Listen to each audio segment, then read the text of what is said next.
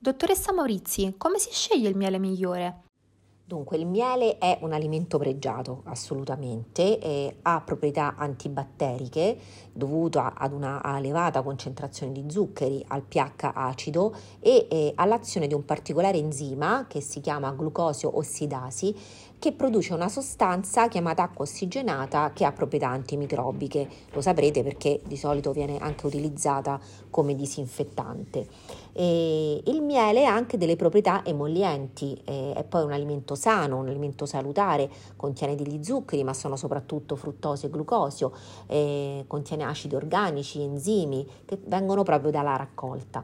Eh, al miele infatti è vietato aggiungere qualsiasi ingrediente alimentare, compresi gli additivi. Il miele si distingue in base alla materia prima utilizzata dalle api in miele di fiori o miele, o miele, di nettare, che è proprio quello ottenuto dal nettare delle piante, ma c'è anche un miele di melata che è ottenuto da una sostanza zuccherina che è presente sugli alberi. Eh, questo miele, quindi il miele di melata, ha un sapore, un sapore meno dolce degli altri ed è di qualità inferiore. Invece, in base al metodo di produzione, possiamo trovare che eh, ci sono i mieli in favo, Mm, cosa vuol dire? Vuol dire che questo miele è immagazzinato nei favi, eh, che sono questo gruppo di celle esagonali, no? che sono di cera, che proprio sono realizzati dalle api, e ehm, per la produzione di questo tipo di miele viene rimosso tutto il favo intero, che è commestibile ed è proprio venduto in pezzi confezionati all'interno del barattolo del miele. Vi sarà capitato di vederlo, è anche molto bello. E, ehm, o se no c'è il miele centrifugato che è appunto ottenuto invece mediante centrifugazione dei favi. In etichetta si trovano tutte le informazioni perché i produttori sono obbligati ad indicare se l'origine è floreale o vegetale, ciò che vuol dire se il prodotto è interamente o principalmente ottenuto dalla pianta indicata e se ne possiede anche le caratteristiche organolettiche, fisico-chimiche e microscopiche. Ehm, c'è anche l'origine regionale, territoriale o topografica se il prodotto proviene interamente dall'origine indicata. L'origine fa la qualità? Eh, questa è una bella, una bella domanda. Mm, in realtà mm, mi viene da dire no, nel senso che la legge sulla sicurezza alimentare è la stessa in tutta Europa e, e quindi tutto il miele prodotto all'interno dell'Unione Europea rispetta gli stessi standard di sicurezza e qualità. Per quanto riguarda la freschezza del miele, effettivamente l'origine può fare la differenza. Mm, la freschezza del miele è una cosa che si può verificare anche in laboratorio e si analizza il contenuto di idrossimetilforforale che viene eh, diciamo, denominato dalla sigla HMF. L'HMF si forma dalla scomposizione del fruttosio che è uno dei principali zuccheri presenti nel miele. Ehm, nel miele appena prodotto questo è assente, si produce con il passare del tempo e anche a causa dell'esposizione al calore, quindi le condizioni di conservazione del miele ed il clima del paese di origine possono incidere sulla produzione di HMF facendolo aumentare e quindi rendendolo eh, diciamo meno fresco tra virgolette. E Abbiamo anche fatto uno studio nel mio laboratorio mh, mm, realizzato per la rivista Il Salvagente dove abbiamo confrontato i livelli di HMF in mieli con origini diverse.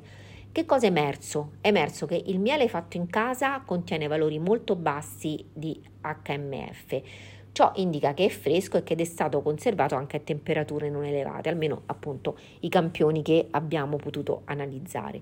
E il contenuto di HMF nel miele europeo è maggiore di quello fatto in casa, eh, ma comunque minore che, quello, che quello prodotto in paesi tropicali. Mm, quindi abbiamo miele fatto in casa in un'ipotetica classifica, miele europeo e miele in paesi tropicali per il e questo ci sta perché immaginate insomma anche i tragitti no? che questo uh, miele eh, una volta eh, confezionato poi deve, deve, eh, deve fare per arrivare sulle nostre tavole comunque parliamo sempre di valori assolutamente entro i limiti di legge eh, in particolare eh, la legge stabilisce dei limiti al contenuto di HMF che sono diversi in base all'origine, proprio perché abbiamo detto appunto eh, mieli che vengono da lontano hanno oh, questa peculiarità e quindi sono 40 mg chilogrammo per il miele europeo e invece 80 mg chilogrammo per quello tropicale.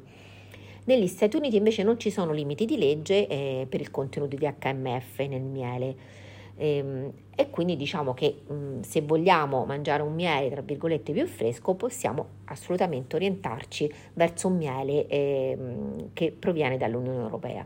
Eh, per preservare la freschezza del miele occorre conservarlo ad una temperatura di circa 20 gradi e lontano dalle fonti di calore e ehm, evitiamo anche di consumarlo oltre la data del TMC, quindi del, tem- del, te- del, tempo minimo di conservazione che è indicata sul barattolo, perché chiaramente il passare del tempo aumenta inevitabilmente i livelli di HMF e quindi diciamo si riduce la freschezza del miele banalmente. Quando il miele si cristallizza nel barattolo significa che non è più buono?